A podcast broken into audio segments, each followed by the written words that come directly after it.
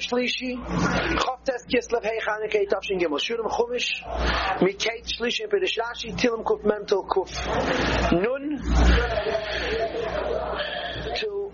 Nun Tanya Perigdal Yesh. We're talking about Chanukah, right? And the previous entry we spoke about Chanukah parties and Chanukah guilt. Here the Rebbe talks about the core of Chanukah, the source of Chanukah. The source of Chanukah was the test that Goyim had at that time, and the Mesiris Nefesh that they had to call forward within themselves to overcome those obstacles. So it says like this: the Avedis from the Yidden the Tzeit from the Yavanim, the sins of the Jewish people at the time of the Syrian Greeks, Zayin Given, they were. Number one, das Chavrim sich mit the Yavanim, they're associating freely, equally with the Yavanim, they socialize with Goyim. Number two, Latin culture, learning their culture. Now notice, is it Aveda to Chavazech Goy? Is it an Aveda to learn his culture? The answer is yes, but most people don't know that. Is the Isra of Leisa Chani? It's Chanim alive. You're not allowed to be too friendly with a guy out of fear of intermarriage. As they state. You're not allowed to be too comfortable with Goyim. There has to be a barrier between Yidden and Goyim. And Leiden Zer Kultur also, it says, Maisi Eretz Mitzrayim, uh, a Yid is not allowed to learn what's called Darki Almighty, the customs of Goyim. Three, Chilul Shabbos Almighty, the desecration of Shabbos and holidays. Four, Essen Treifis, eating not kosher. Five, Nithiten, the Yiddish Tahara, not keeping Jewish purity, which Pashtus means mikveh. Things. The Strafzara is given the punishment and the tzarat that it was that geistige Churban from Beis Hamikdash. Number one, the spiritual desecration of the house of God, of the sanctuary of the Beis Hamikdash. Hariga and Shklafarai and Golos. God forbid, Hariga, the opposite of life, and enslavement and Golos. And then the Rebbe concludes, Durech Tshuva um Mesiras Nefesh, through Tshuva and self-sacrifice, is gekommen die große göttliche Wunder Yeshua, came the great, godly, wondrous salvation, the Nes for Chanukah, the miracle of Chanukah. So the Frierdiker Rebbe breaks up Chanukah into three parts. What we did wrong, what happened as a result, and then the Nes, the Nes which is the result of the, of the, of, of our truth. Before we go into the specifics over here, which are very, very enlightening, the point that the Rebbe chooses are very significant, but let's first use this Hayom Yom as a qualifier for the previous thing that I was just telling you. Jewish people had many, many tzaddis. Right? Oh, this is what I wanted to tell you before. This is the point I wanted to share with you before.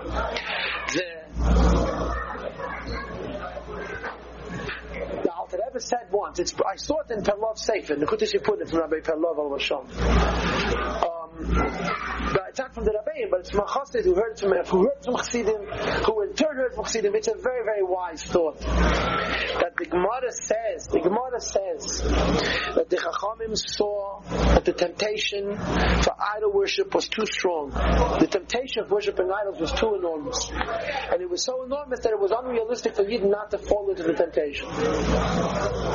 As you all know, the Gemara, the Gemara says that the Rav, the great sage Rav, was learning Hilchas Brachas, the laws of Brachas, of blessings, and he had some confusion. And Menashe Melech Yisrael, one of the worst Jews who ever lived, the son of Chizkiyahu Melech, who was a pagan, who was the worst kind of baby that Zarah, came to him in a dream and resolved for him his questions on matters of Brachas. So Rav said to Menashe, you are such a scholar, how could you have been a pagan like you were? So Menashe said, had you been in my lifetime, you would have raised the tail of your skirt to run ahead of me. And Menashe was the king to worship idols. In other words, it's impossible for us to comprehend the test that idol worship was in the time that idol worship was a test. But the Gemara says that the Chachamim davened to the Eirishter and they removed the temptation from idol worship.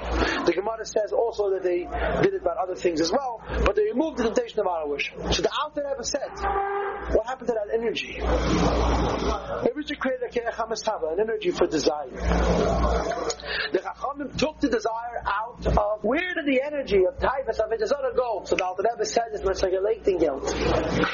It was transplanted, it was placed into the desire for money. The Rebbe. Now wait, here comes the clincher. And the Alter Rebbe added, Ich weiß nicht, wie es hat sich gelebt. I don't know if it was a worthwhile trade-off. Alter Rebbe said, trading off the desire for of a desire for desire for Now, technically speaking, nobody gets stoned for liking to collect money, as opposed to a desire.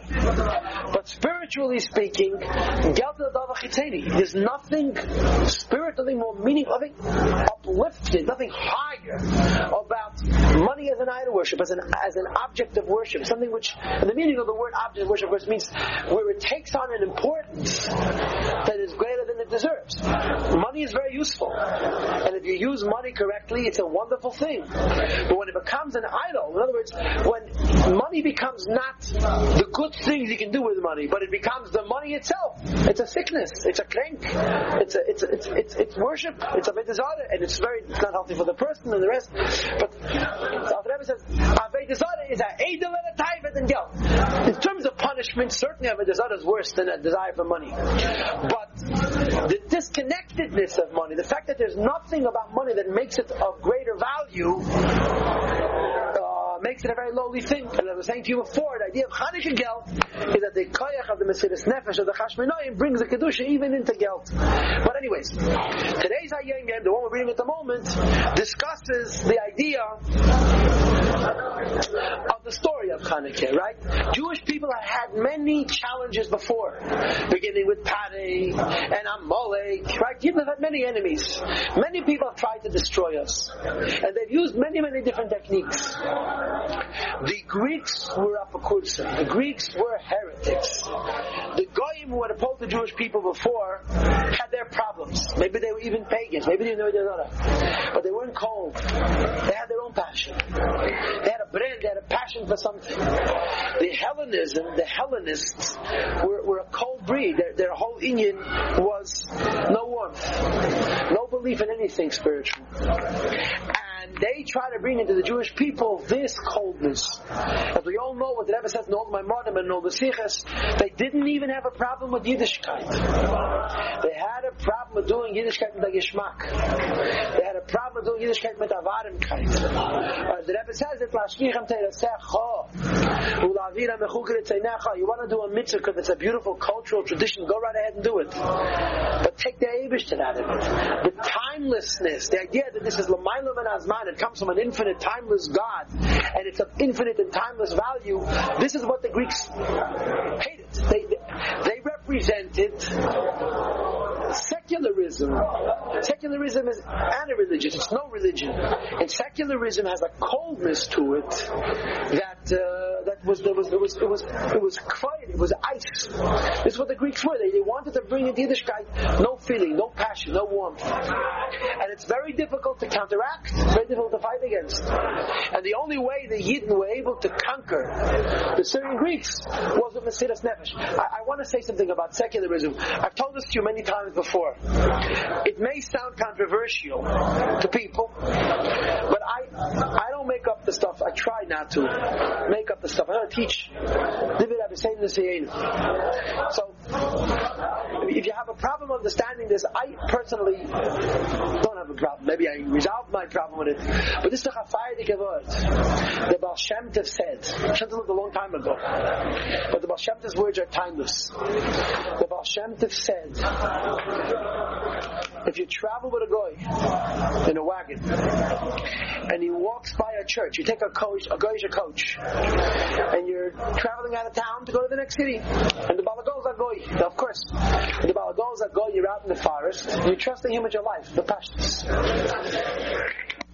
So Baal Shem Tov said, you travel with a guy and he goes by a church and doesn't cross himself, get out of the wagon. He'll kill you. You travel with a guy and he's not a believer, he's a killer said that a religious guy is always safer than a secular guy. The, the, the winds of the world in which we live will tell you everything pumpaket. We're talking all the tzaras didn't have from religion. And the Baal Shem Tov said it's true, religion gives a lot of tzaras. First of all, religion doesn't give tzaras. People give tzaras. But I'm not going to defend Christianity and Islam. Without religion, it'll be shalei horse. And the Baal Shem Tov was not only a holier man than me and you, he was a smarter man than me and you. And the Baal Shem Tov understood the evil of kalkite, of kfira. And this is what Yavan was. The, the, the challenge of the Syrian Greeks, what made the challenge that they introduced unique. In other words, you, you read about Nebuchadnezzar. Nebuchadnezzar was a madman. They called him a suganet. He was called a caliph. They called him a dog for a reason. It says in Slam that he became a caliph, a toys, he became a dog.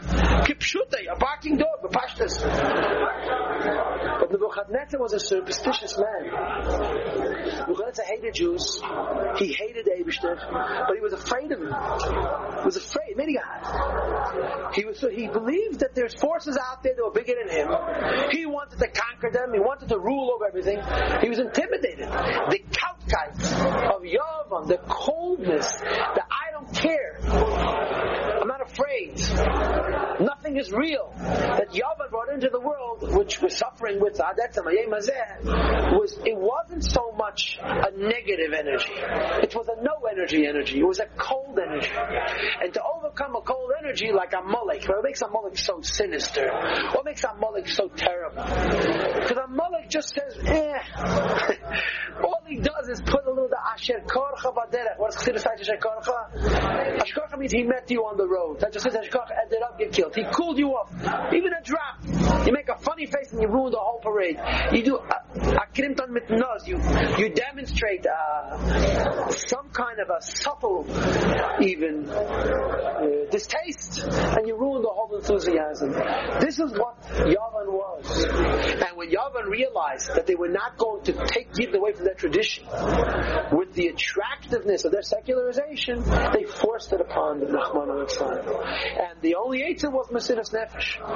And Yidden had to bring out of themselves the greatest Mesiris Nefesh. I mentioned before Amalek, so I'll share with you the Amalek Gedank. And next Sunday we'll talk about this Ayem more Eiselach. But the Amalek situation is like this. It says in the Chassid, in Psukim, right, this week is Pashas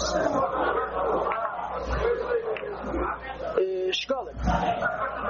Next Shabbos is already Pashas Zocher. It doesn't happen a lot. That Zocher and Shkolim shouldn't have a week in between. But this year it works out because Shkolim is a Shchedish as opposed to Shabbat Mevorachim, and Purim is Friday.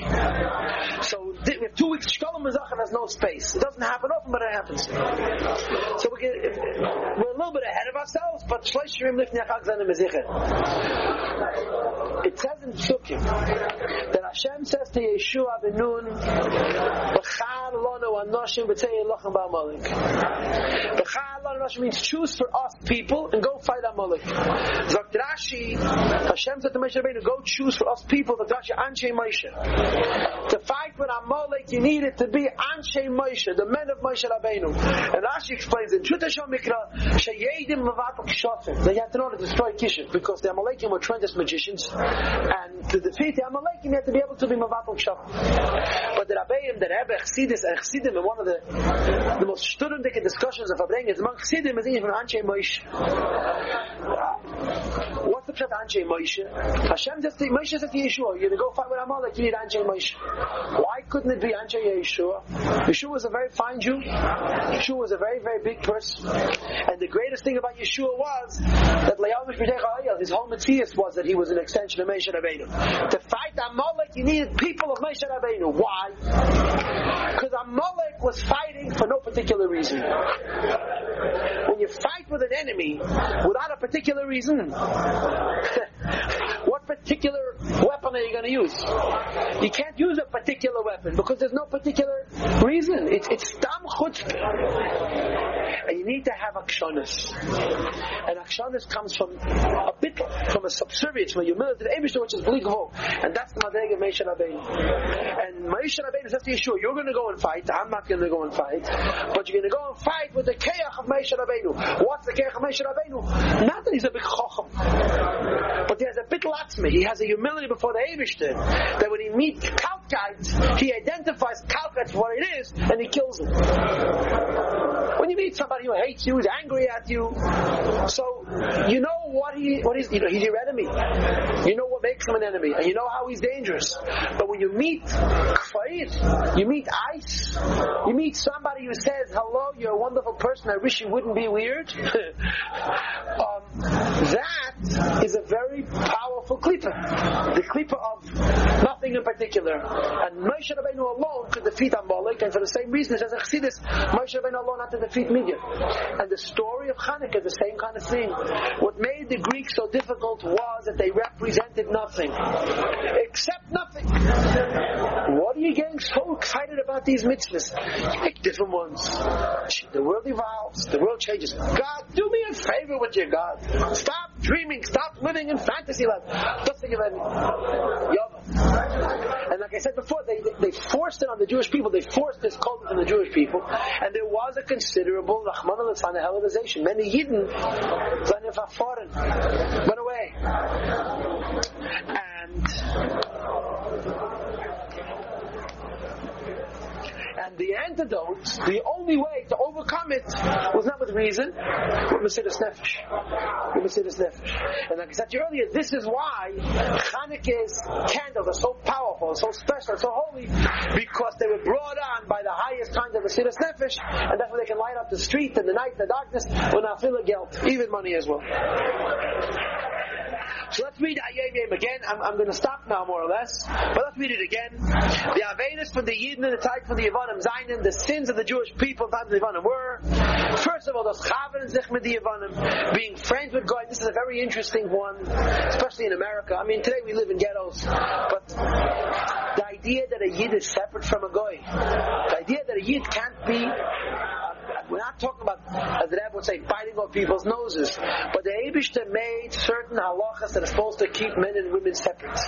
You know, I'm sorry, that's true too, men and women separate also. Pun intended. Uh, Freudian slip. it's Freudian in fact. Um, but keep them going separate. You know what the reason for Bishalakum, Afiyasakum is? Why aren't you allowed to eat food cooked by a guy? Why aren't you allowed to eat bread? The real direct reason is you shouldn't sit and be comfortable with goy. That's the reason. Look at Shulchan it's not because you don't trust their kashrus. It's because Abishta does not want to destroy the Hamavdil by Yisrael the Yidden Goy. Because at first it's a friendship, and then it's of other things, and then the end is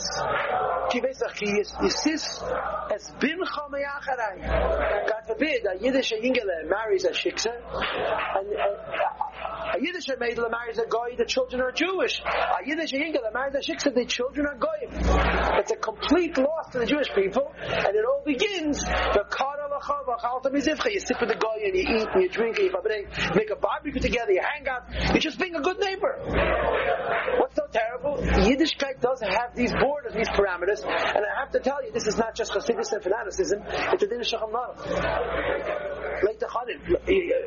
People are not supposed to be two. There has to be a separation between uh, Yidden and Goyim. And now that I made my Freudian slip, I want to add the same thing. The same is true men and women.